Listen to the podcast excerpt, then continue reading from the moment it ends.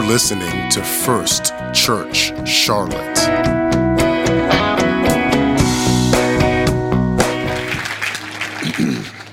We live in an era of intense political division.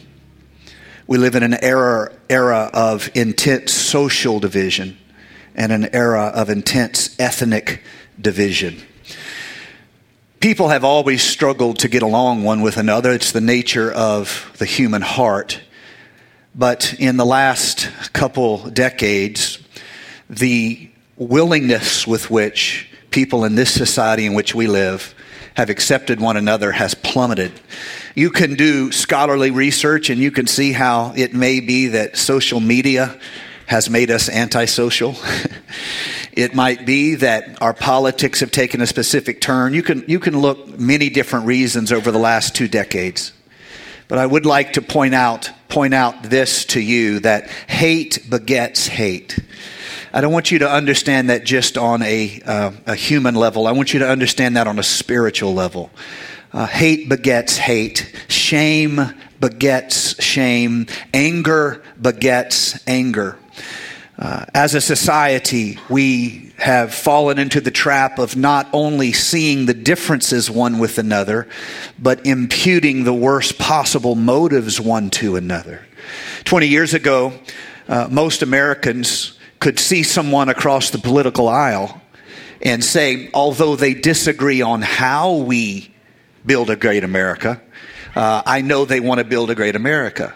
Uh, nowadays, uh, the numbers have gone from the 40% who assumed the essential goodness of their opposites to over 80% of Americans now do not simply think that there's a disagreement with people on how we get to common goals, but they actively think the other side represents evil, represents uh, some type of uh, something that should be uh, hated. And so in our day and hour, the world has become filled with division. It has become filled with the need to, to separate, divide, wall each other off. All of these things are a symptom of the age. And I would like to say, as a proclamation here in this building to all of you, we actually have more in common than we do have apart. We have more alike than we have different. We may come from different backgrounds. We may look different. We may have different cultural inheritances. But if we could feel one another's heart and we did not have to work through the image of what we assume about one another, we would discover that our lives feel very, very similar. There is a tremendous book uh, written by Benjamin L. Corey entitled Unafraid Moving Beyond Fear Based Faith. And I want to read you a quote from that book. Quote, drawing identity from any area other than the source of life, speaking of God, speaking of the Creator, drawing our identity from any other area other than the source of life is a spiritual death sentence. And worse, it is contagious because it gives birth to tribalism. However, when we return to our central identity of image bearers, we bear the image of God. When we return to that central identity of image bearers designed to receive love from and reflect to love to others, we are naturally invited to shed all of the unloving, fear based, tribal behaviors that come from loyalty to the label. You see, we if we divide, then we have simply fulfilled the long story of human fear and even human hatred. If we point out how we are different one from another and we in some way impute the negative one to another, all we have done is continued the longest line of human hatred, human fear, and cultural death. We have tried to make ourselves safe by putting someone else down. And what we have discovered is that our safety is very, very thin because in our path to safety, we've only succeeded in making more enemies. The greatest gift of love is not whether you win or lose, but that whether or not you win or lose, you made no enemies in the process of trying. You can stand upon strong foundations and you can apply certain doctrine and you can have confidence in the word of the Lord without bearing about in your style, your personality, and your actions the very disgust, the very contempt that causes the world to turn brother against brother and countrymen against countrymen and uh, ethnic group against ethnic group in the face of diversity. Some people choose choose reason for fear. Some people choose and see reason for insecurity, even reason for hostility. And so, diversity has led to division political division, racial division, gender division, cultural division, economic division. And there's always been some of this because it is the human story. But the question I would ask all of you to consider right now is this question Does God have anything to say about this?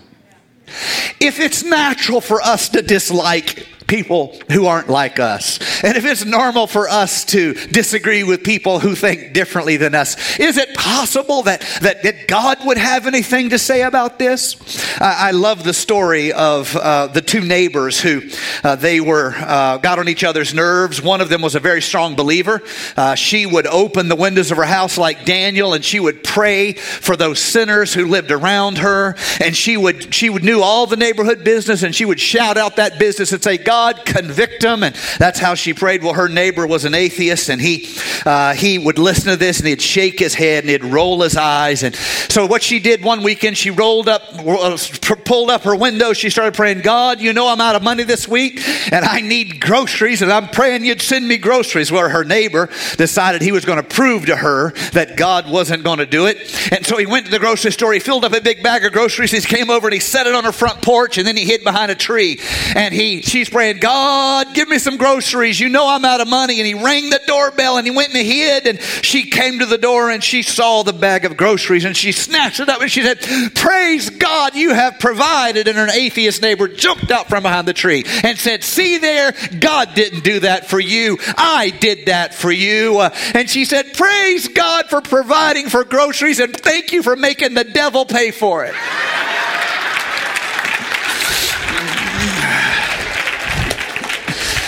It's normal for us to get on each other's nerves. It's natural for uh, true story. Uh, uh, my, my, my son and I we do we do uh, sports, and there's some other parents and kids there, and there's another family, and uh, they have a little boy, um, and whenever he doesn't want to participate in the sport, um, he will throw a fit. I mean, laying down, and and they drag him out to the car. He's like on on the pavement, screaming, "I don't want to do it! I don't want to do it!" Now, obviously I never acted that way myself because I'm here today. You see, I, I had my, my mom set me down and said, Look, you can act the fool once. And after that, there's going to be a beautiful funeral. And we're going to mourn you in Jesus' name and maybe we'll see in heaven or not, depending on what I decide. Now, I, now these people, they're actually Asian and they, um, their children, they have older children. Their children turn out amazing. Their children study, they work hard, they're conscientious, they're high contributors to society, but they're, they're, they're very indulgent when they're young. Now, when, if I would do that one time, I would be soul for soup money. Um, but they, they, they, they, my, I've watched this man sit there there and, and, um, and, and talk to his son. I mean, for an hour. We don't act like that. Stop acting like that. Get it. One day, true story. And this is showing you different cultures. One day, me and my, my I had my son and my daughter, and we walked past this family, and they're great people. And uh, don't get me wrong, but they, it's just different cultures. And um, walked by this family, and this man sitting there saying his son is on the ground. And he's saying, We don't act like that. And I have my daughter in my hand, and my son's walking behind me, and we walk by, and we kind of look at that. and Then we we get in the car. We close the doors. I start the car, and I turn around and I say to my children, I just have something I'd like to say.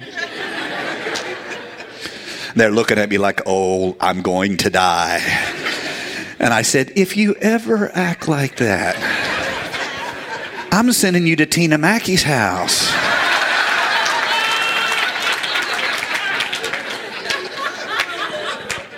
Can I get a witness up in here?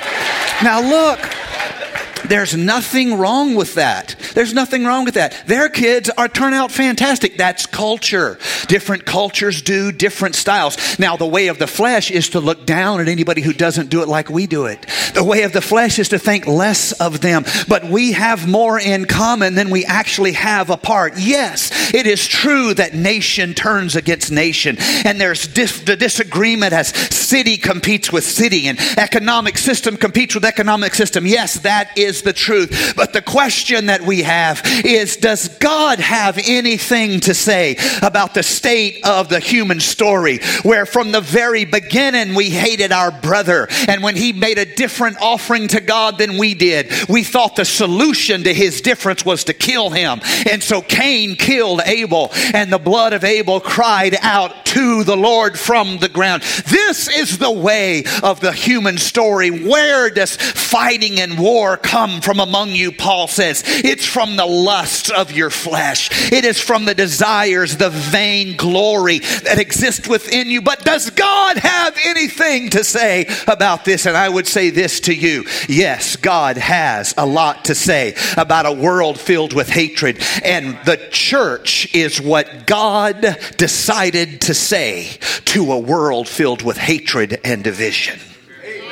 The church is what God has to say to a world filled with strife and competition. The church is called to be a Christ centered community of diversity, and its very life proclaims the power of God to overcome divisions that set one people against another people. In his letter to the Galatians, the Apostle Paul wrote this. Now, preachers, if you preach something that is, is, is deeply felt within you, a lot of times there's a risk involved. And as a, a pastor, I, I, know that risk. I feel like I, I, I, need to stand on this. I need to, I need to, to, to, to make, to make this or uh, do this or do that. Or, uh, and a lot of times you think, you think, oh, it's, it's, um, it, you know, it's, it's easy. I want you to know it's not easy. It's terrifying because you wonder who's going to get mad at you if you do this or you don't do that. You wonder who's going to, to, to say something about you if you do this or you don't do that. And, and, and this, imagine how hard it was for Paul to say this, not in this world, not in this time, but in his time. He said this in Christ, there is neither Jew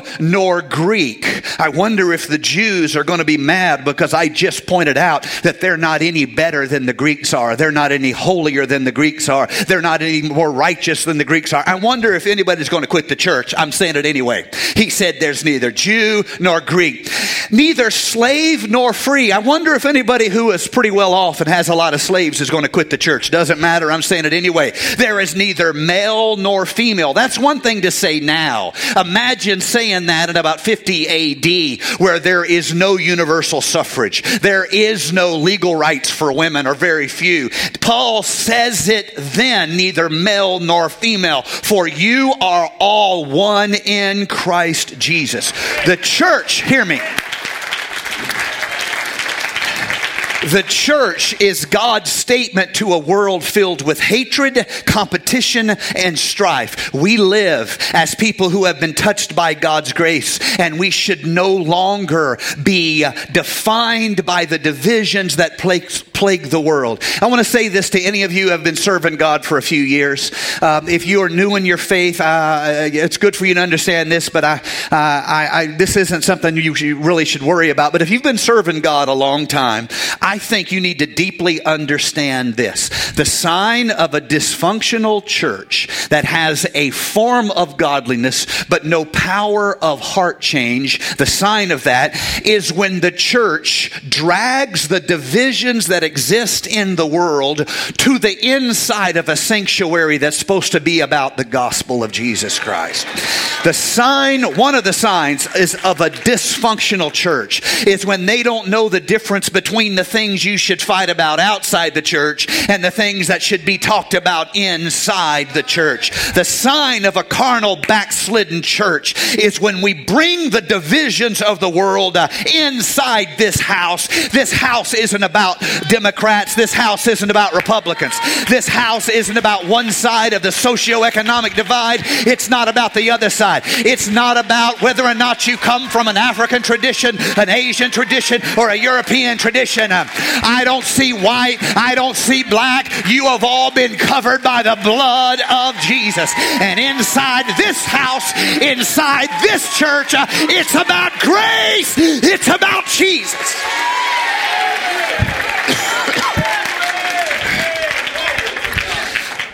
Real quickly, the church sings a different song. There is given to us in the Psalms, which is the original praise and worship hymnal of the Bible 150 songs for your singing pleasure. It gives us a song for all peoples. It's the shortest psalm in all the Psalms, and it's short so people of all languages can learn it. And I'll read it to you Psalms 117. This is a song for all people. Say it with me a song for all people. Praise the Lord, all you Gentiles.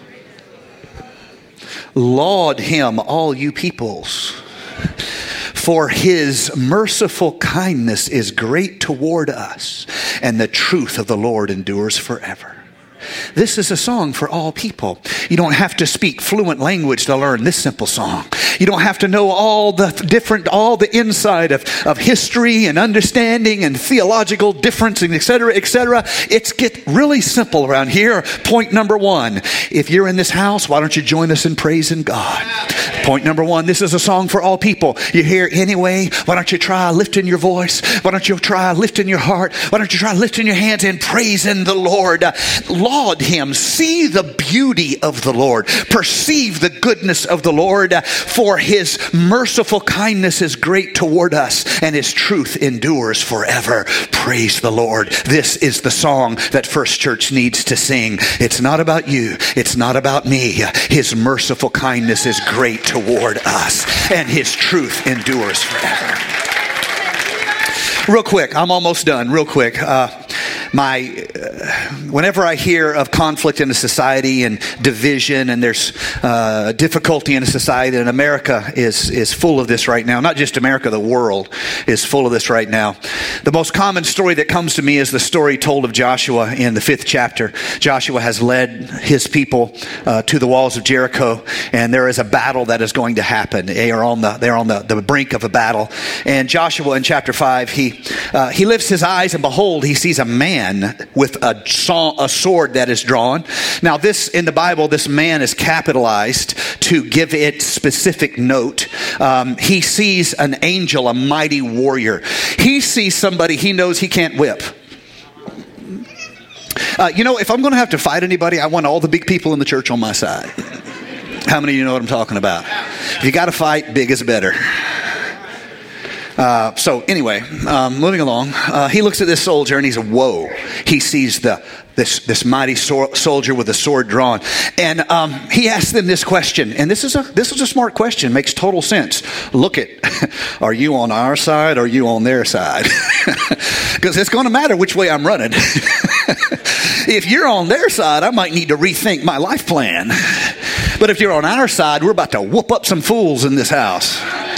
I just need to know whose side are you on? And this majestic angel of heaven, this warrior angel of heaven, uh, um, he says, Look, you're missing the point. Um, I'm not on your side, I'm on, on their side. I'm the commander of the Lord's army. So here's what the, the angel says I'm not on your side, I'm not on their side, I'm on the Lord's side. Our society is continually trying to drag the church into its divisions. It's trying to drag the church into its plan to fix things.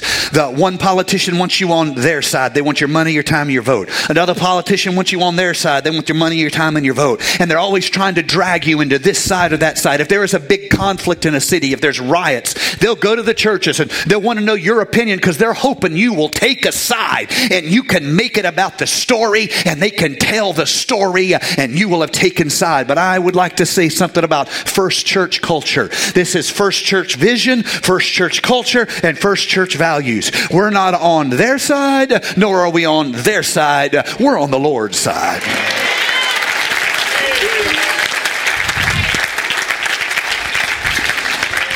I'm closing, musicians come. I want to tell you a story. I want to tell you a story. True story happened uh, a little over five years ago in the city of Peshawar, Pakistan. Uh, Sunday morning, there is a church there in Peshawar uh, called All Saints Church, and they have been there for over a hundred years. And they have they're a pretty good sized church, and they're still there. They had service this morning. Uh, they're ahead of us on the time clock, and they, they've already had their service. They're probably asleep over there now. Uh, but they had church today. They're still there. On a Sunday morning in 2013, two Muslim suicide bombers entered All Saints Church, and they detonated their explosive vests and killed 127 people men, women, children. Another 250 were wounded, and these Christians in a Muslim state. Uh, they had tragedy visited upon them. They were used to paying a price for their faith because they are a minority. It's almost impossible for them to get regular jobs. And so, if you're in this church and you live in this city, you, there's a very high probability that you will have to work as a garbage collector because the society thinks it's funny to make Christians collect their garbage, and that's the jobs that are available to Christians. And so, this persecuted group of people on this day had tragedy visited upon them. 127 men, women, and children died, 250 fighting for their lives. Uh, there was no safety net for their wounds. There was no civic help for their funerals, no social services for them because there's no one in their society that would help them. And they, devastated by their loss, had to figure out what to do. So that happened on a Sunday morning. On Monday, a day after the bombing, Almost all the press had left. All the cameras were gone. All the ambulances were gone. And they trickled in on Monday to a church filled with gore, filled with steel walls covered with gore, pews, chairs shattered.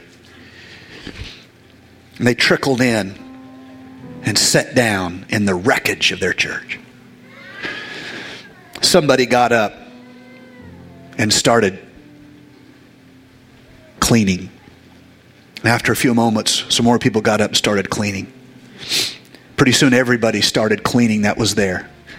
In the shock and horror of their loss, they started cleaning. They took the shoes off of dead bodies and started cleaning shoes to give to the poor. They took shoes off children and started cleaning them. They started washing the gore off the walls. They started picking up shattered pews and chairs and sorting it all out. And they all day long they cleaned blood off of floors and mopped and remopped and whopped off of walls and took out shattered chairs and pews all day long until all the blood of their family members was washed off the walls. All the gore of their children was washed off the pews. And there, having cleaned the church, the secular report, the news media that was there, said that while they cleaned, the neighborhood was filled with their cry. And while they cleaned, the neighborhood was filled with the sound of their wailing.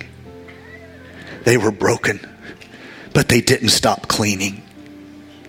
They wept and they cleaned. They wailed and they cleaned. And finally, at the day's end, the walls are clean. They rearranged what pews that remained and they sat down. And somebody started singing their songs of praise to God. How could they do this? Why? Because they remembered their charter their church had not been established on accident. It was not a church of convenience or a church of if everything works out. It was a church with a mission. Their charter said this, and it had been written a hundred years before. This church is to be a witness for Christ in a major Islamic city. And so, what do you do after an event like that? You go back to enthroning Christ with praise. You'll go back to being a witness of the goodness of God in the midst of agony and oppression. And you show the world through love what it thinks it knows in hate. But let me tell you a secret that is spiritually profound love never fails.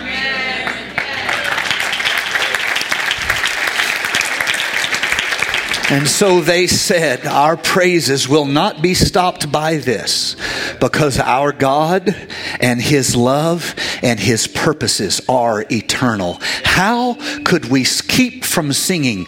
Because we know the purpose of our praises, which is to enthrone the glory of our Savior. A church with a mission cannot be stopped. So I want to take the I want to be audacious enough to speak for all of you and declare the mission of our church and to say this to whatever enemy that exalts itself against the work of God, whatever people fail to see his hand in the earth. I'll say this. You cannot stop the church. You can only try to get the church to stop.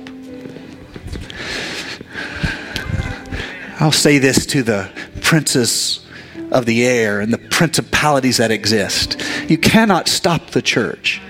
So you only can try to get the church to stop. That's not the same thing. I've come to tell every one of you who are living your life with a desire to praise God and enthrone Him every day. I want to say, I commend you in the name of the Lord today. I want to bless you today. Hatred exists all around the world. It's not just one ethnic group to another, it's back and forth. It's not just, say, one direction where, say, a Muslim country hates Christians. There's Christian countries who oppress Muslim minorities. This is not a simple religion problem. This is a human heart problem, and we need to see that. We need to see the capacity within the human heart to try to fix the world with force. Because the church is tempted to try to fix the world with force. If the one who had force said that's not going to work, work, but lay down his life, no man takes my life, I lay it down. He became the ultimate ex- expression of how we should love one another and how we should include and how we should embrace and how we should love. So I want to speak and say everything that divides us outside the walls of this church is all left outside the walls of the church. And once we come into this house, it's not about where I'm from. It's not about my ethnic background. It's not about my cultural inheritance. This is what it's about. I once was lost in sin, but Jesus entered in, and then a little light of heaven filled my soul. He bathed my heart in love, wrote my name above. I want to tell you about the goodness of the Lord Jesus Christ. And I want to commend you today as image bearers of his nature, manifestations of his heart. And when we come together, all the tribes, tongues, kindreds, creeds, ethnicities, when we come together and exalt him, we succeed where hatred has failed and we win where competition has wounded, and we testify of a God who makes all things new. That's what we do. Would you stand with me all across the house? I want to pray this blessing over you. Lord Jesus, these are your people. They are the sheep of your pasture. I speak your blessing over them today. I speak your strength to them today. I speak your anointing to them today. In Jesus' name.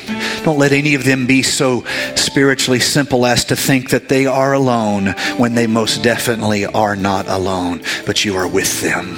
Bless them and lead them and guide them by your promise.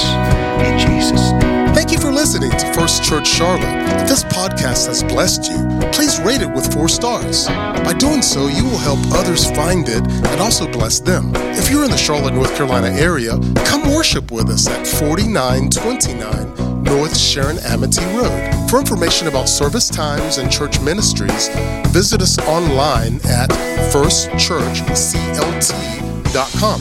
If you would like to help support our efforts, text GIVE to 704 445 5353. We pray God's richest blessings to you. Come, worship with us.